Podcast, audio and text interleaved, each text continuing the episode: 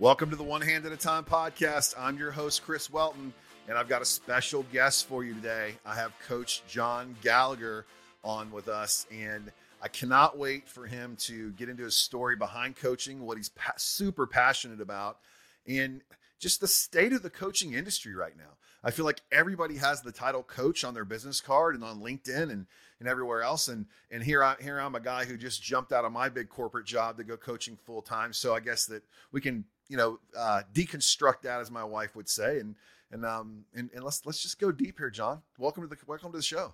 Chris, I appreciate you having me on the show. Let me let me start out by saying it's a great opportunity, and I appreciate uh, you investing the time with me. Some of the things you got going on, and as I've read, you got a book coming out. Obviously, the One Hand at a Time podcast is making a difference. Some of the guests that you have on there really making a difference, and the effort and discipline you're putting in to make this happen is pretty powerful. I know you're making an impact, so that's really cool, and thanks for letting me be a small part of it. You know, you mentioned that about coaching. I think I, I it's so funny, just as a, as a story to go along with that. So I was looking for john gallagher dot com, and when I when I went to buy that domain about three years ago, when I decided to go into this thing on my own after leaving the corporate world myself, is that it was a D J in Pittsburgh, Pennsylvania, and he didn't have any desire to sell his domain to me. So I had to figure out exactly what I wanted to do. I didn't know if I wanted to be the John Gallagher. And I ended up settling on Coach John Gallagher. And then I go and do the Google search, and there is a Coach John Gallagher in college basketball as well. So I still can't get on the first page of the of the tour. But coaching can be something that's fun to talk about. It's very rewarding, and it's something that I, you're exactly right, I am pretty passionate about. So I'm looking forward to our conversation today. Yeah, you know, it's like I said as in the intro there, is that the, the term coaching has just become something that I feel a lot of people are jumping into, um, maybe for the wrong reasons. I don't know. I mean, I, I, I'll kind of break down my decision to go, and then we can kind of figure out what yours was to leave that job. And for me, I had felt I reached a, a mat, the most people I could impact on that scale was in the, the company I was at. And to continue impacting more lives, which is what I really thrive on, I had to leave. I had to move on from that position where I was at for seven and a half years and go chase my dream to do something different. And and then and it's so funny because then I see an article from Renee Rodriguez, who's a personal friend of mine, and it says, um, he was talking about how be careful. There's so many people out there that call themselves coach, and they really don't know what they're doing, and they're not specialized in certain areas. Um, so the first thing I thought was, did Renee write that for me? You know, because that's just how your brain works, right? I know that's mm-hmm. not the case. Renee and I have talked through this multiple times, but I was like, Renee, are you trying to tell me something, right? So, um, but what what's your take on that? I mean, what what what took you from corporate America to become a coach, and then what do you feel the state of the coaching industry is right now? Sure. Well, you think about my journey, and I'd love to say that it was that I just had. Um, wanting to impact more and decided to jump. Uh, in this case, for me, it was something that was a push, and it's something that I've learned over time. So COVID, I worked for a large company for a time, did con- coaching and consulting. So again, you want to start getting into a conversation, the difference between coach, consultant, and mentor, and all those things. And But I was doing coaching at a, at a large, uh, a Big Ten company that was going forward. We were a face-to-face consulting company, and I found myself doing coaching, if you will, on the side. Coaching to me was ultimately taking people to a place from a leadership standpoint in my space that they weren't really willing to go to on their own. We've got a podcast called the Uncommon Leader Podcast. So it was that uncommon component of they were a good coach today, but to be a great leader, they really needed to challenge themselves and go forward. Well, once our business was face-to-face for so long, COVID hit back in twenty twenty. I was consulting in the healthcare space, and we couldn't go face-to-face anymore. We couldn't get into hospitals. We couldn't get into clinics. And so our organization rode that out for a little while. Uh, got to the point where I'd been sitting at home for four or five months, and those big companies are not going to employ you if you're not generating revenue. And so they gave me a runway.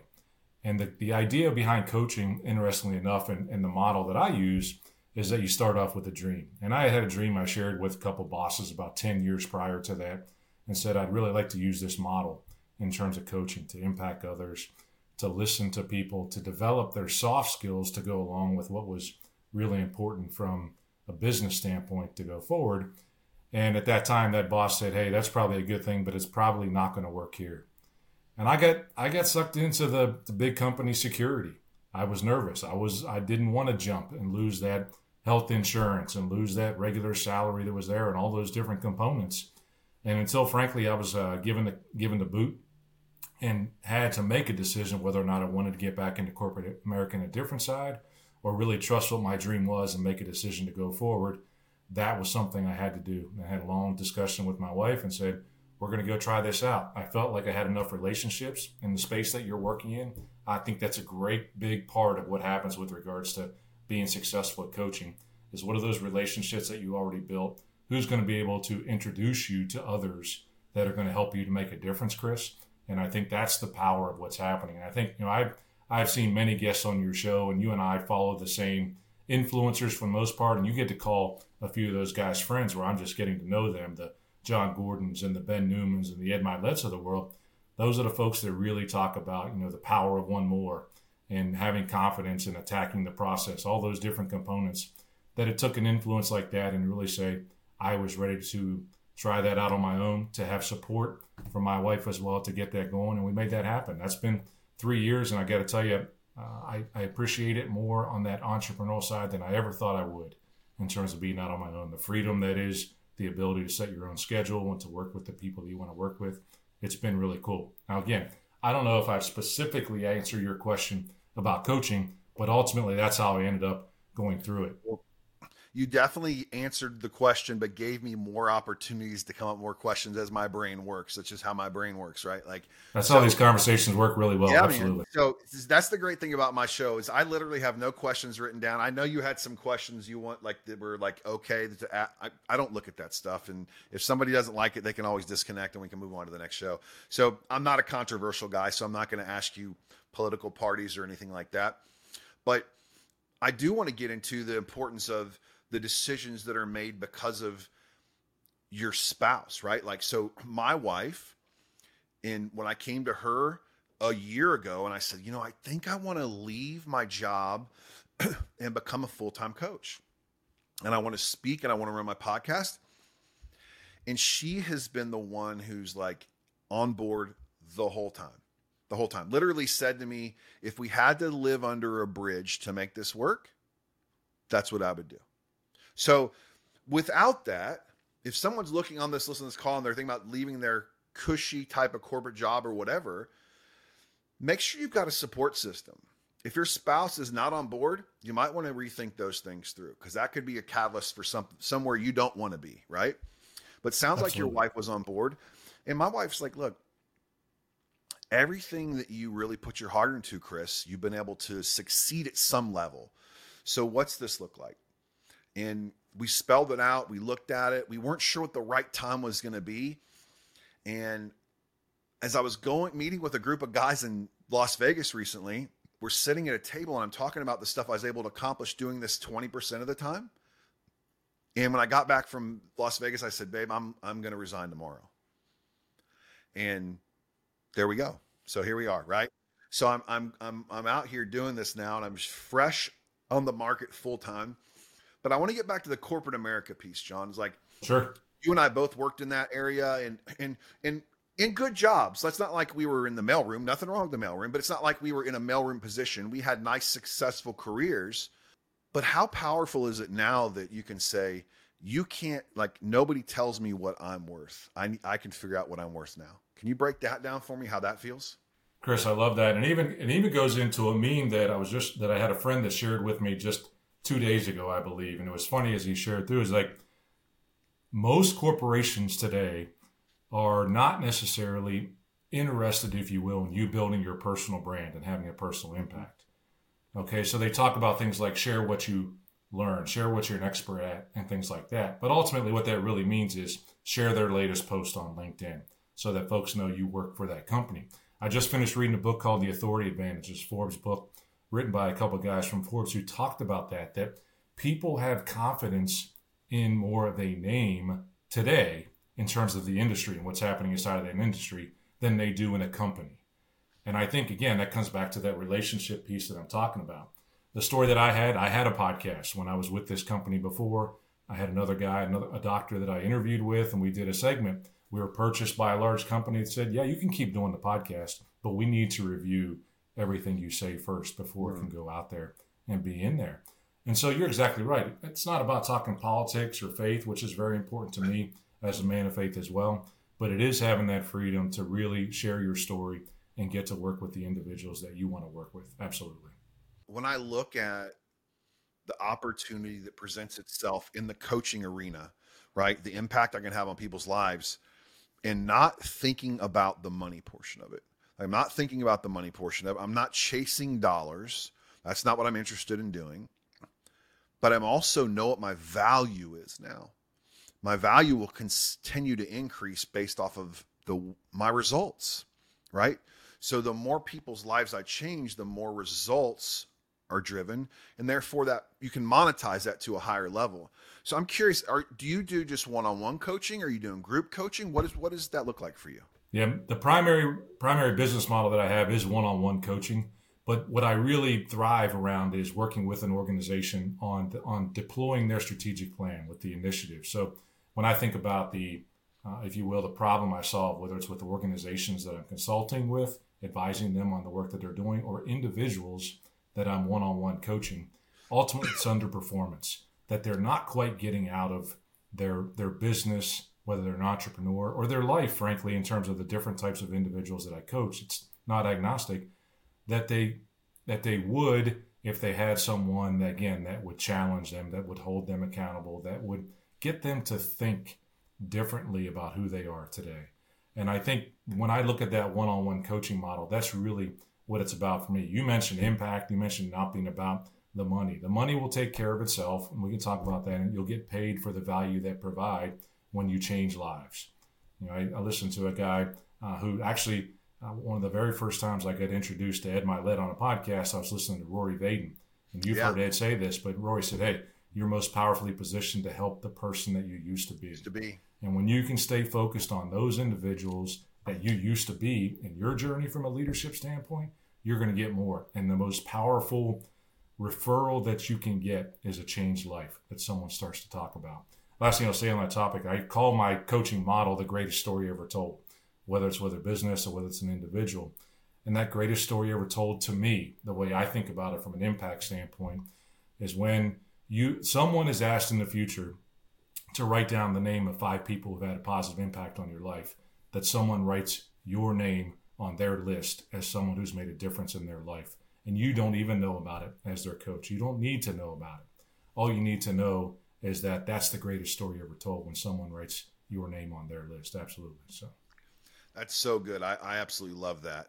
And I, you know, I was, um, I'm doing some work with a guy named Taki Moore, and I don't know if you know who Taki Moore is or not, but anybody that's on here that's in the coaching industry should look him up. He's, um, he helps coaches grow their business and their platforms on the group coaching level, which is something I'm really starting to focus more on because it's more scalable to impact more lives.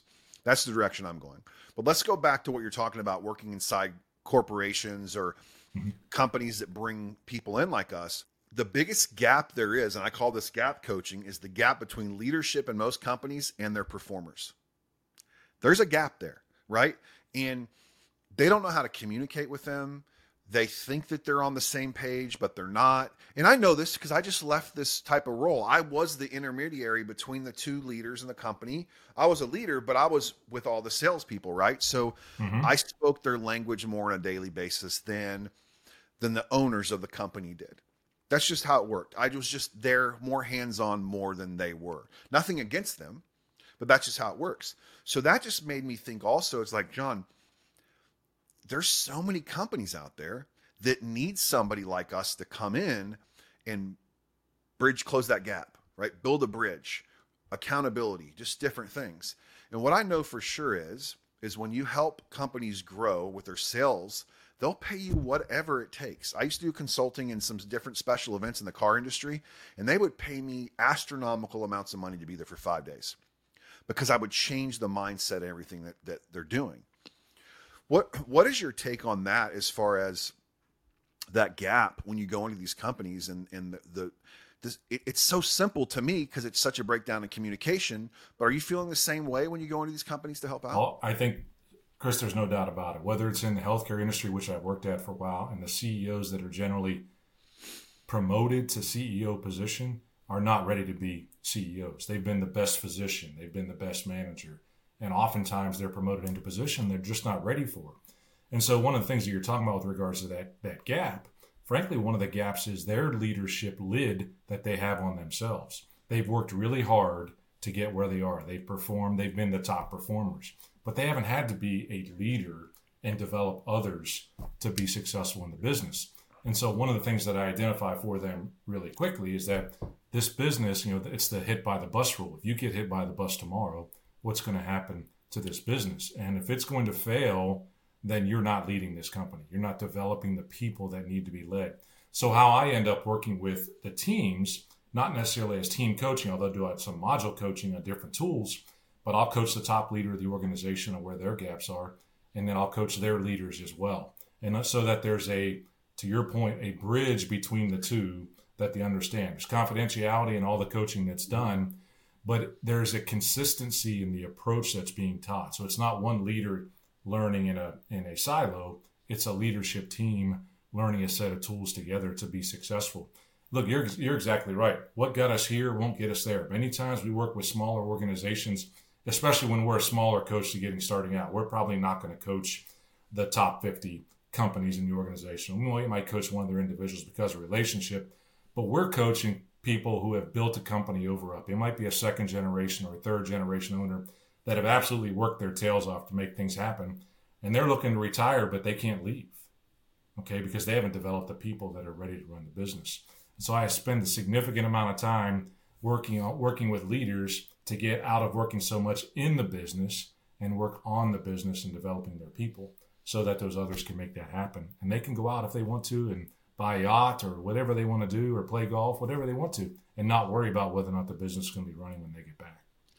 Yeah, I'm a big fan of working on the business and not in it. Today, I spent um, about four hours working on my coaching business and not in it. I had zero clients today to meet with, so I literally spent multiple hours mapping out some strategies that I'm working on. So I, I love that.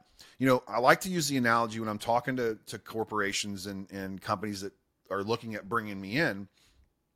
When they bring in somebody new into a C E O role or whatever, it's just like in football. I'm a huge football fan, right? So they bring in a head coach. What does a head coach need? Head coach needs an offensive coordinator, defense coordinator, special teams, linebacker coach, wide receiver, like all these other coaches underneath him. A head coach is not normally the people person to the players. He's not. That's and right. I think that's where it's lost in companies. I'm the C E O, listen to me. Well, they want, they're more related or feel more relatable to the guy who's just once or twice removed from the C E O, right? And then you get C E Os who have that problem of, well, I don't want to coach up this guy, this guy too much because he may take my job or he may leave.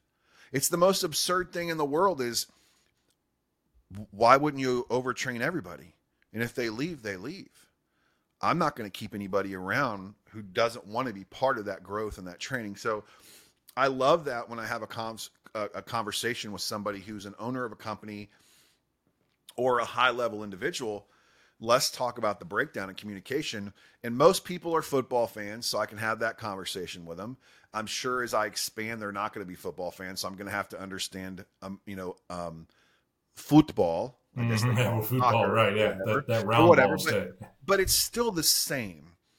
It's still a coaching tree, right? It's still supporting people and understanding that I can't be the end-all, be-all as a C E O of a company. And I think that's where most C E Os fail because they want to be friends and do this with everybody. But I'm you're not relatable to the guy who's making fifty thousand dollars a year. You're not relatable to him. As much as you want to try, you're not. So you have to have those other people in there. Do you see the same thing, John, when you when you deal with, you know, you've got to try to help that growth pattern or come up with a coaching tree internally to do that? I absolutely do, Chris. I mean, you know, to stay along that football analogy, Lou Holtz would say, I mean, you got to have, there's no doubt about it. The leader has got to be really strong, but he's not going to be a very good leader very long if he doesn't have good players and good coaches. Okay, good good coaches can kind of win a couple games, but great coaches. Look at look at the tree you mentioned, Nick Saban's tree, in terms of the coaches that continue to get promoted out of there. Now, I do believe you have to be able to connect with the people at that at all levels and be able to, in essence, manage by walking around and let them know uh, that you care and be able to communicate your vision at multiple levels in the organization. Having said that, I don't think there's any way you can possibly deploy that on your own. If you don't have a team that you set objectives with, give them targets, measurable targets that they can hit on a regular basis, and give them, in essence, the freedom to make that happen, but hold them accountable when they're not as well, then you're not going to be successful as a C E O. And I think that's a gap that I absolutely see. You know, the other thing you mentioned was the word friends. Okay, you get into those small businesses and those C E Os promote their friends to key positions. Then they can't hold them accountable anymore because they feel like a, they would break a friendship. Yeah, that person is dragging the organization down where they promoted their best friend to the V P of sales and he's not he's not performing. How do you make that change as an organization? So I'm not saying you can't work with friends. All I'm saying is you got to draw a line between, can I hold somebody accountable to the expectations? And you got to have results and the proper behaviors. You got to have a set of core values that you live to as an organization, because people will see right through that as well. Yeah, I think that's another term that's used so loosely these days, core values. It's some words on the wall. And when it really comes down to it, behind the closed doors in leadership, that's a bunch of B S. So I, I agree. And the thing is, people see that in the organization. They see it, they feel it, they know that what you're spewing is not exactly what's happening there.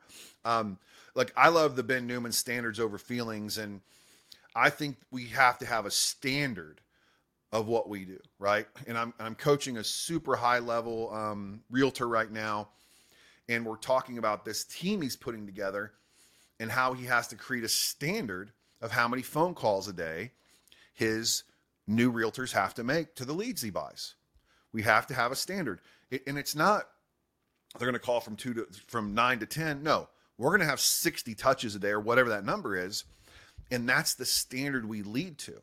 Now, what I have found is dealing with people that have teams or in organizations that have never had the standard. Unfortunately, when you put the standard in place, you may have to get rid of some people because they're so used to not having the standard. Now I have to come in and say, okay, look, this is how it's going to work. This is what we're going to do. And they're going to buck it a little bit, right? And I don't know about you, but I've been in situations where I go in and I run some things for a company, and Um, and then all of a sudden you see one of the guys slide through behind you in the back door, and he ends up with the C E O, and he's in there, you know, pouting like he's a, like he's a three-year-old. Um, so I, I think it comes down to the daily standards we create for our salespeople, for sure, and the accountability portion of that. But how do you navigate that when you're in a small company and it is friends, it is whoever, and you've got, you, it, it, every time I've got one or two guys that are going to like, fight me, and they're going to not, you know, you don't know this, and they're going to go in there and run that. How, how have you, have you, has that happened to you, John? Well, there's so much, absolutely, Chris, on a regular basis. And, you know, you're going to go into those organizations on your own, and you're going to consult with them, say something to the effect of standards over feelings, or you're going to go in there and say, look, what you measure, you control. What you don't measure, you accept. And right now you're accepting behaviors, you're accepting results that are unacceptable. You have to make a change as a leader. Or you make you have to make a decision. I was listening to a study last night. We had our home group at the house, and one of the things Rick Warren says, like, everybody's got a dream. They want to be this great company. I mean, everybody really does have a dream. They want to be this great individual, this great leader. But nine out of ten of those individuals are not willing to make the choice that they're going to make the disciplines. And you know this thing from disciplines. You do seventy-five hard. You've instilled some incredible disciplines to make changes in your life. And, you know, there aren't many people that are willing to do what you've done, the law of sacrifice. I want to do what that company did. Yeah, but are you willing to do what they've done to do what they do? And you have to get ready to, and that's for me, you know, that really makes my uniqueness is the intentionality. I don't let up. You got to be a dog on a bone. Okay, when you say something like you need sixty touches a day and they do forty touches a day, is, are you going to accept that? Or are you, are you going to address that as an individual and try to get them to change their behaviors? So let, let me the goal is not to fire them and get rid of them. I want to jump in on that real quick, John. I, I don't normally cut no, my no, guest off, but, but it reminds me of a conversation I had with Ben Newman. And those of you listening, if you don't know who Ben Newman is, find out who Ben Newman is. Um, and uh, he is Continued Fight on Instagram. But I'm on a first call ever with Ben. It's December twenty-sixth of this of last year. because he messaged me and said, yeah, I'll do a call with you at, at twelve on December twenty-sixth. I'm like, man, I'm off like the whole week after Christmas, but but I'll get on with Ben Newman, right? So we're talking and he said, hold on. I want you to understand something. When you're given something you need to get done in business, it's the same thing. W- would you walk in, because I have this Florida Gator helmet behind me here, would you walk in to the Florida Gator locker room when you're playing football at Florida and the strengths coach says, we're going to do ten sets of ten bench today, Chris.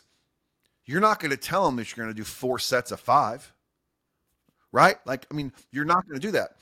So why do you do that in your personal and your business life?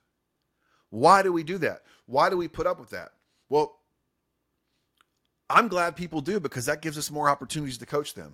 First of all, that's right. You're exactly right. That's what makes this industry. And you you said it at the very start. There's such a need there, because there's such a gap between where they are today and where they need to go. Yeah. And, and it's, it, it's, I find it really frustrating. And I've always been this way, because I've always been somebody who puts forth a ton of effort, and I've been in leadership and, and running car dealerships from the time I was nineteen years old, that I just expect everybody else to do what I do. And I thought that was normal.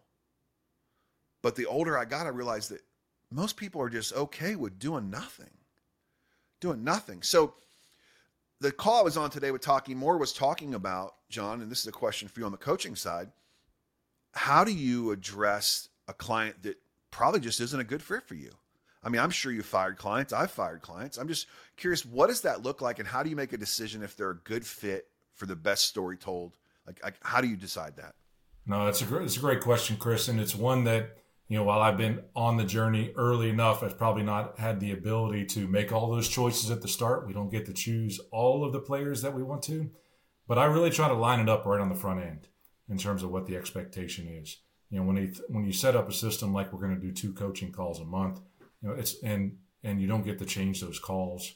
You know, you might be nice enough to change, especially when they're C E Os, they're going to have some challenge, but are they willing to hit that discipline really early? And then we do formal quarterly reviews, reflecting what's going well and what isn't going well, what could be going better with regards to going through that with the client, saying and asking them, what do I need to do different uh, as a coach? We've got it right in the paperwork. You can make a change. You can stop this journey, you know, whenever you want to. There's no uh, hard feelings. There's nothing. If it doesn't work, it doesn't work. Having said that, I've had about a ninety-five percent renewal rate with regards to that. And the only ones that have changed so far, and it's not about me, I think it is about the process that they go through, uh, is that they're retiring. And they just decide, you know, they're not using that as business coaching. They don't have that investment uh, for them anymore. But I think that's important on the front end to outline, almost sliding that paper. I have a mentor to talk about this, sliding that paper across the table and says, are you willing to do the things that are in this checklist? Are you willing to meet with me for an hour twice a month on phone calls, and then an hour or two of homework, and do the action plans that are really waiting to be done? Because if you're not willing to do that, you're wasting both of our time. You're wasting your money and your time, and you're wasting my time as well to be able to, to work with someone who can create that story. Now, it might be that I've been uh, fortunate enough to have the relationships that allow me to not to have to do that very much so far, but I know that time's coming. I know that time's coming where I'm going to have to fire a client. In the days of the big company world, absolutely we had to do that when folks weren't changing, because they're looking to us for R O I. They're going to come to us the first time that it is struggling just a little bit and say, where's the return on my investment? And uh, I have a story. There's an organization prior to starting on my own, uh, but they asked us, they said, you know, are you willing to guarantee your coaching results for our organization? Well, I didn't say it. My partner said, as we were standing there, said, absolutely, I'll guarantee it. I'll guarantee we'll get you results. And my partner said, are you willing to let us run your business then? He's like, no, I'm not going to let you do that. I said, well, then I can't guarantee your business, because there's going to be a time when you say, just like your exercise analogy in the Florida locker room, you're going to tell me you're not going to do something that I told you you need to do. That's going to come the time to say, I don't know that I can help you anymore. Yeah, I think that's powerful to be able to, to, to back that up and understand. I did have one client. I've only had one client ever ask me, what's your guarantee? I'm like, my guarantee is I'm going to show up on every coaching call and be ready to bring you something of value. And if you don't think there it's a value, then we'll reevaluate and, and maybe move on to something else. And he's become one of my best clients. So, you know, it it's so funny when people start asking guarantees. And here's my whole thought process behind that. It's the same thing in the mortgage industry when they ask you, John, what's your rate? You know why they ask you that? Because they don't know what else to ask you. Okay. Mm-hmm. So I don't take offense to someone saying that. Now, I love something that I learned um, from Renee Rodriguez. Um, when people ask you, what's your price? And he always responds, "My your price to hire me or to not hire me." And love that's that. a pow- that's a powerful statement, right? Like, so my price is a price, but if you don't hire me, you're going to continue getting the results that drove you to get on this phone call with me right now, right? So I think that coaching is super important. I'm coached. I have a personal coach, business coach who takes care of me. That's Adam Roach. I'm also, I also do a bunch of one-on-one stuff with Ben Newman, and then I do some group stuff with Ben. I think you and I were on the same call recently on, with, with Ben, but um, Ben and I have been able to do some really cool one-on-one things. And actually I'm going to spend some time with him next week. He's coming to Orlando. Um, and he's become a, really a mentor for me. Right. Mm-hmm. And now I've got Taki Moore, who I'm doing some stuff with, who's super high level. And I share that with people because I'm not trying to impress them or anything else, but I'm letting you know that as a coach, I'm coached, right? Like I believe in what it is. And I'm on a group coaching call the other day with a bunch of other coaches. And I, and some of them were new to the industry. And I said, okay, well, how many of you are coached? And about sixty percent of them were. And I said, here's my opinion. If you're not coached, you need to get off the call right now. And some of them got offended. I'm like, how can you ask someone to commit to you if you're not getting advice as well? Are you the end all be all? Do you know everything there is to know about the world? Because if you are, then I want to know, right? But what's your take on that as far as coaching and a coach being coached and everything else? Chris, I think you're spot on. So I have two coaches. Well, I have a coach and a mentor. I have a coach that I work with on a monthly basis on the branding side of the business and working on the strategy going forward. And I have a mentor who's ultimately there. And I see the difference in the mentor and the coach mostly being experience. Mm-hmm. You know, that mentor is someone who's experienced many of the things that I'm doing. And he also makes a great coach because he challenges me, he inspires me, he encourages me. A lot of stories with him, and I believe that. And it's not just about the business, by the way. The story for me was back in twenty seventeen when I had tried so hard to really work my own fitness journey and to make that work, Chris, and it wasn't happening. And I just, I, I same thing, back to my wife again in terms of making decisions. I said, I think I need a coach. I need a, I need a trainer to help me get better in this space, that I need someone to teach me what I need to do from an exercise and nutrition standpoint.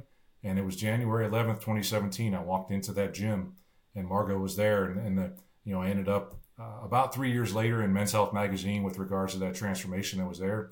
But I had a full-time trainer basically for three years to help me on my fitness journey.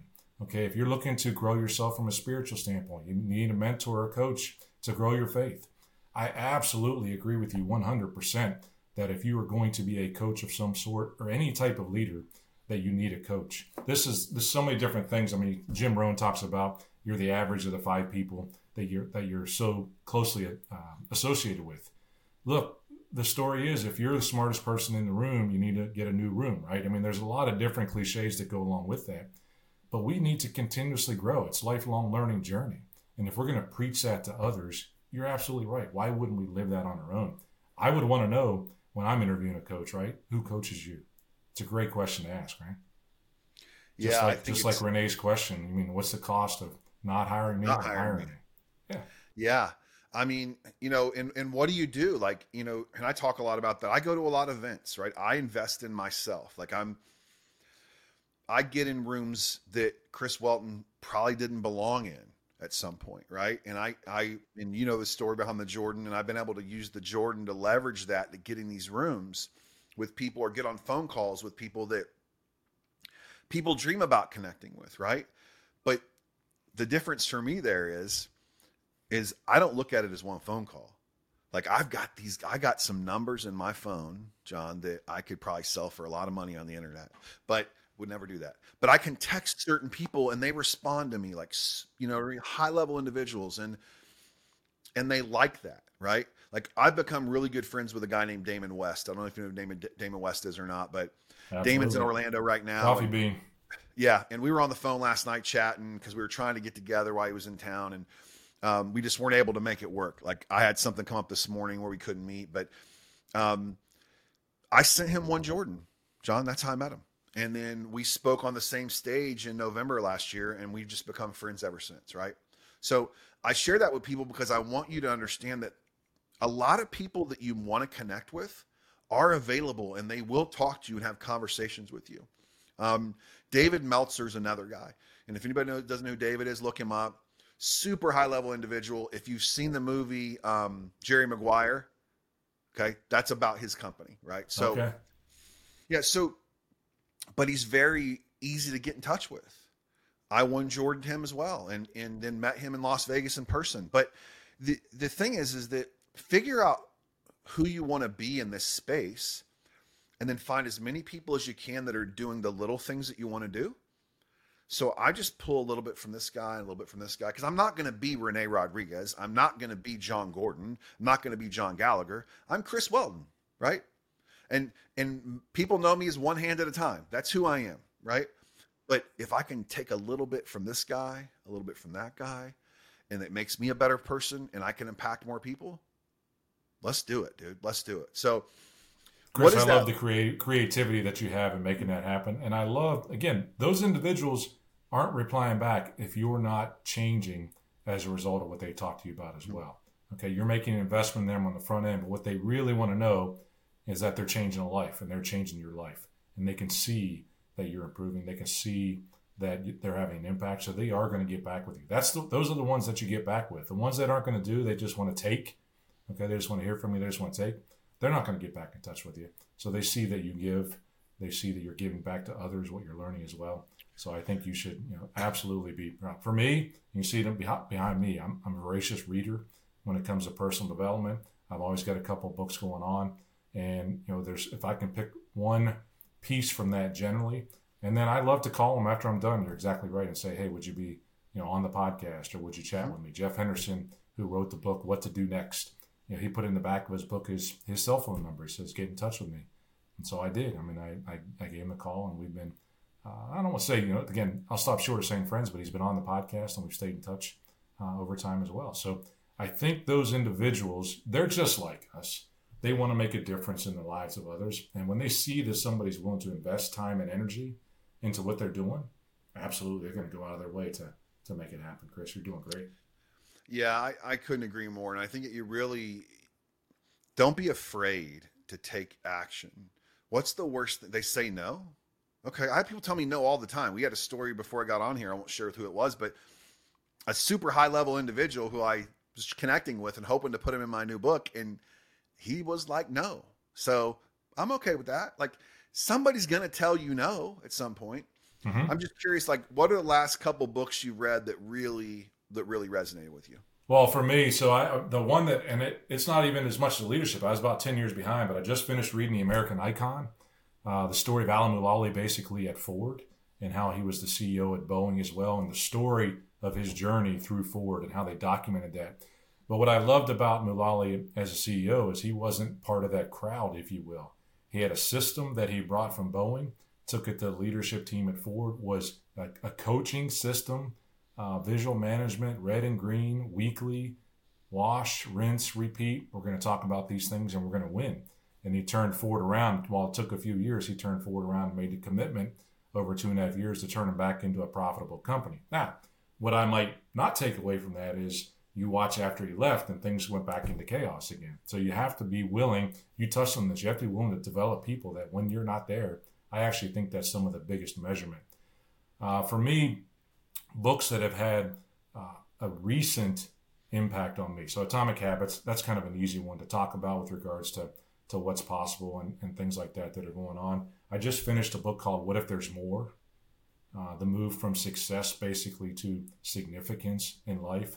That it's not just about, you touched on this, it's not just about the money that you made. Tracy Schubert Barrett wrote a great book with regards to his, her coaching process that she used. She left H G T V, was one of the twenty co-founders, and left H G T V basically overnight, just like it sounds like you left a mortgage company, and said, I, I know there's more than just the, the grind of what's happening. And it's made a, a, a big difference in terms of reading. And I look over here at my stack again, I'm reading Rick Warren's Created to Dream. And I see uh, The Standard sitting over there by Ben Newman that I've already read via P D F, and I'm going to read again in hardback. And his story, you know, in terms of standard over feelings but attacking the process with regards to what's happening. And they're, they're not all like that, but they're individual. And I, even smaller groups, I mean, some of these ones that I've recently met, they're, they're just getting started on that author's tour, if you will, on the podcast and, and making a difference in the lives of others. You don't need millions of followers to make millions of dollars. That's a quote from A J Vaden, Rory Vaden's wife, who said that. You just got to make a difference in the lives of the people that you come in contact with. That's what's so great, I think, Chris, all the way back to the start where you talk about the coaching industry. There's such a need, okay? When you put two coaches on a call like this, sometimes the fear is, well, I don't want to share anything that I might know because he might take some of my business. Look, we got to have an abundance mindset that there's so much opportunity yeah. out there, and we all can't yeah. help everybody. Okay, but we just need to help a few and make a change. Look, I was actually going to segue into that towards the end here, but why some people were like, why do you have other coaches on your podcast? Well, because I'm from an abundance mindset. There's enough business for everybody. John's not the same coach I am. I'm not the mm-hmm. same coach John is. That we're just not. Like, we probably wouldn't have the same clients. And even if we did, it wouldn't matter to me, because what would that do? It makes me work even harder, right? And I and I wanted to say something as, as we roll out here towards the end, John. I one of the things that I practice with my clients and also any of the, the corporate companies I'm working some deals with is I want to get to a point to where you get you're they're so good that I can't coach them anymore, right? Like I I'm not I don't want to like I would love to be your coach for ten years, great, but if you continue to grow and outgrow me, then I'm okay with that. Now, you better bring your lunch if you're going to try to outgrow me, okay? And that's an old school Southern statement we used to say to mm-hmm. people when someone, I'm going to fight you. Boy, you better bring your lunch. Better pack a lunch, right? Because I'm going to keep working and growing at such a crazy pace that you're going to have to do the same, which is totally fine, right? It's the same with the company I go help. I'm not trying to be on their payroll. I'm trying to help them close the gap and then walk away, and hopefully they can continue that's doing right. that. Now, historically, most companies won't.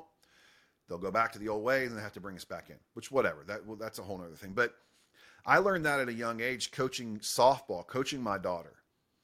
And she got to a point where she was so much better than me, than I was a coach. And it was time for me. She's about twelve. I couldn't coach her anymore. She was at such a high level. Now that was a bruised ego for me, but I learned that lesson back then that, hey, you have to be willing to let go of your clients and, and your players when they outgrow you. So how do you feel about that, John? So, Chris, as you talked about that, I, I love to use movies. You know, you talked about Jerry Maguire. I love to use movies as great examples of, of leadership and coaching. And the one that came to my mind as you said that about, about outgrowing folks or not needing them anymore, whether it's the mic drop moment, you're like, oh, my work is done here. But Nanny McPhee was the was the movie that came to my mind, where Nanny McPhee was talking to the kids in the room and she said, when you don't want me but you still need me, then I must stay. When you want me but don't need me anymore, then I must go. And I think it's one of those things that absolutely, as you go through that journey, is that there'll be times like, no, no, no, I, want, I don't want you to go. No, now it's time for you to fly out of the nest and do this on your own. If you've made the decision from a lifestyle standpoint to make that happen, you won't backslide. As you said, many of the individuals, though, once you walk away, they will backslide. If they don't put the standard in place and hold it there, they will backslide. And sometimes they, frankly, they backslide uh, to a worse place than they were before. And again, another reason why they need so many coaches in this space. Look, people will change when the pain of remaining the same is greater than the pain of the change itself. Okay? They've got to make a decision that the, the, the pain of being mediocre, being average, is worth the investment of the time it's going to take, okay, to change. The worth the pain of seventy-five hard that you're going through to transform you personally, mentally, and spiritually to do what you have to do to get there. You know, too many times, how did you lose eighty pounds? Well, I, you know, you got to know how hard it was behind the scenes to get that done. So I, I love, I love this story. We, you're right. We shouldn't be there forever. And that's the other side. The the question when you get started sometimes is how much how much money is this going to cost me? With the other side of this, how long is this going to take me? Mm-hmm. They want to know right off the bat, can I get this done in six months? Can I get this done in nine months? And the answer is yes, if you're willing to do what you have to do to get that done. and put the standard in place, put the disciplines in place, and practice those disciplines rigorously to make sure you don't backslide again. Look, I've been through the weight loss journey myself, and it took a health scare for me uh, to really get that fixed back in twenty seventeen and get to where I don't have to be on that roller coaster anymore where you're on that diet. You can't out-exercise a bad diet. You can't outwork uh, somebody who's on a leadership path to grow. Keep going, keep growing. I threw a lot of cliches out of the pop, and those are just things that I live by, though. And they took me that long sometimes to learn them, into my fifties to learn that. But it's not easy. It's simple. It's not easy. Yeah, I agree. And, and I'm a big person of putting a physical challenge in front of me, and that's how I grow. And that's why I'm doing seventy-five Hard again right now. I did it last year, did a Live Hard program last year. And then now this year, I mean, I'm just, I started seventy-five Hard back in January and failed at day thirty-eight. Um, I could go into all the reasons why, but the main reason why is I wasn't prepared. I didn't bring the stuff with me. I was in a cold climate, and it was thirty-eight and rainy, and I had no gear. So I didn't let D- David Goggins get in my head and go ahead and do it anyways. Um, but this time was different. I knew I was going to transition, and I knew I needed something to keep me stable, because when I'm stressed, John, I eat, right? When I'm doubting myself, I eat a dozen donuts. Like, I can eat more donuts. Like, I mean, I really could. I could just, I mean, that's like my thing. But what better time to be in a spot where you can't have a cheat meal, where you can't do that, when you know you're going to be super stressed. So for me, the physical challenge aspect of it's a big deal, and it pushes me and, and helps me grow and keeps me in line. And it sounds like it's the same with you. So as we wrap things up here, I'm just curious, do you have a daily routine that you stick to? I do. Most of, most of my daily routine uh, revolves around personal development. It's a morning routine for me. And what I love about it is that I've got an accountability group, uh, four other guys that, you know, I have to communicate with when I'm done with that task. But for me, it's, you know, it's reading ten pages in a book. Learned that one from another mutual connection of ours, Bill Hart. I know that's yeah. how you and I got connected at the start. I'm on the journey now this year in, in twenty twenty-three to read through the New Testament in a year. So I have a, I have a Bible reading that I do every morning, and a devotional that I do every morning. And then I have, uh, ultimately for me, I don't refer to it as intermittent fasting, but I use uh, time-based eating as a discipline for the nutrition side that really makes work. I've got athletic greens that I take on a daily basis, along with uh, a few vitamins that, that I work on. But the morning routine revolves around the reading discipline for me. Exercise for me is in the evenings. Uh, I just haven't found myself able, and I haven't gone cold plunge. I know you got the, the tub. I haven't gone cold plunge yet. I've had a couple buddies in my group that are doing cold plunge that makes that work. But it's, you know, it, it ultimately ends up really good for me. So having an accountability person, not necessarily the coach in that space, but I got to report to those guys when I get that, when I get those tasks done in the morning. Absolutely. Yeah. I, I, it's funny because I'll have conversations with people. I'm like, well, what's your morning routine? Well, I don't have one because I don't have time. I said, well, what you just told me was you have one, but it's really bad. Right. So everybody has a routine. It just may be getting out of bed ten minutes before they're supposed to be in the shower and run out the door. That's a routine, right? So for me, I'm the same way, but I, I get my workout in the morning. I am in the cold plunge usually between five and five fifteen in the morning. I was there for six minutes this morning at forty-six degrees. Um, that's about it for me on the threshold, because I, I couldn't feel my legs when I got out this morning, and I was afraid I was going to fall and hit my head on my nice, beautiful C eight that sits next to it in the garage. So I was good. Obviously, I'm here. There's no bumps on my head. So, um, but John, so you know, you mentioned one more. This one I've gotten the, yeah. the and Ben Newman was the influence on this one, is to name the alarm. So I have yes. I've got about one hundred fifty days now straight where I have not hit snooze. Uh, that's something that's been totally a game changer for me. Uh, yeah. In terms of just getting up and stop losing those nine, eighteen, or twenty-seven minutes of productive time. Productive we're time so good morning. At adding by nines, right? Like we're yes, so I know, right? It's, it's life story. I can tell that that snooze button always worked, but that was that's been an important one for me too. Absolutely. Yeah, agreed. Agreed. You just get out there and make it happen. Um, so if someone wanted to reach out to you or connect, and we're gonna put some stuff in the show notes, um, what's the best way to do that? Sure, I appreciate that opportunity, Chris, as well. And look, as as Chris said, we get an opportunity to to coach others. And if anything that I've said has interested you in terms of the type of individuals that I would serve, uh, my website is coach john gallagher dot com. and you go to forward slash free call, and I'll be willing to do a free coaching call with you for thirty minutes. As a result of being on this podcast, would love to chat with you uh, and have that conversation. I'm also on LinkedIn under coach john gallagher dot com. I've got a podcast, uncommon leader podcast dot com uh, as well. In terms of going through that, Chris, you've been a guest on that podcast before. And then last thing is, and this is you know another one of those disciplines, I've done a weekly newsletter now for over two years that just kind of compiles some of the things that I'm reading, listening to, and and uh, watching that uh, might have an impact in helping to equip and encourage other leaders who are who are wanting to grow. So you can find that on my website as well. Yep. All right, John. Well, I'm so glad we made time to do this, man. This was fun. We could, I think you and I could probably talk for hours, um, but, um, and, and hopefully everybody found some value to this and they share and, and like it and get it out there. And, um, again, great having you on the show today. Thank you so much for tuning in to the One Hand at a Time podcast today. If you enjoyed the episode, please subscribe and share. I'm often asked if I'm available for speaking opportunities or accepting new coaching clients. The answer is yes. Feel free to click the Calendly link in the show notes to set up a thirty minute call with myself. And remember, as we move forward in life, we do it one hand at a time.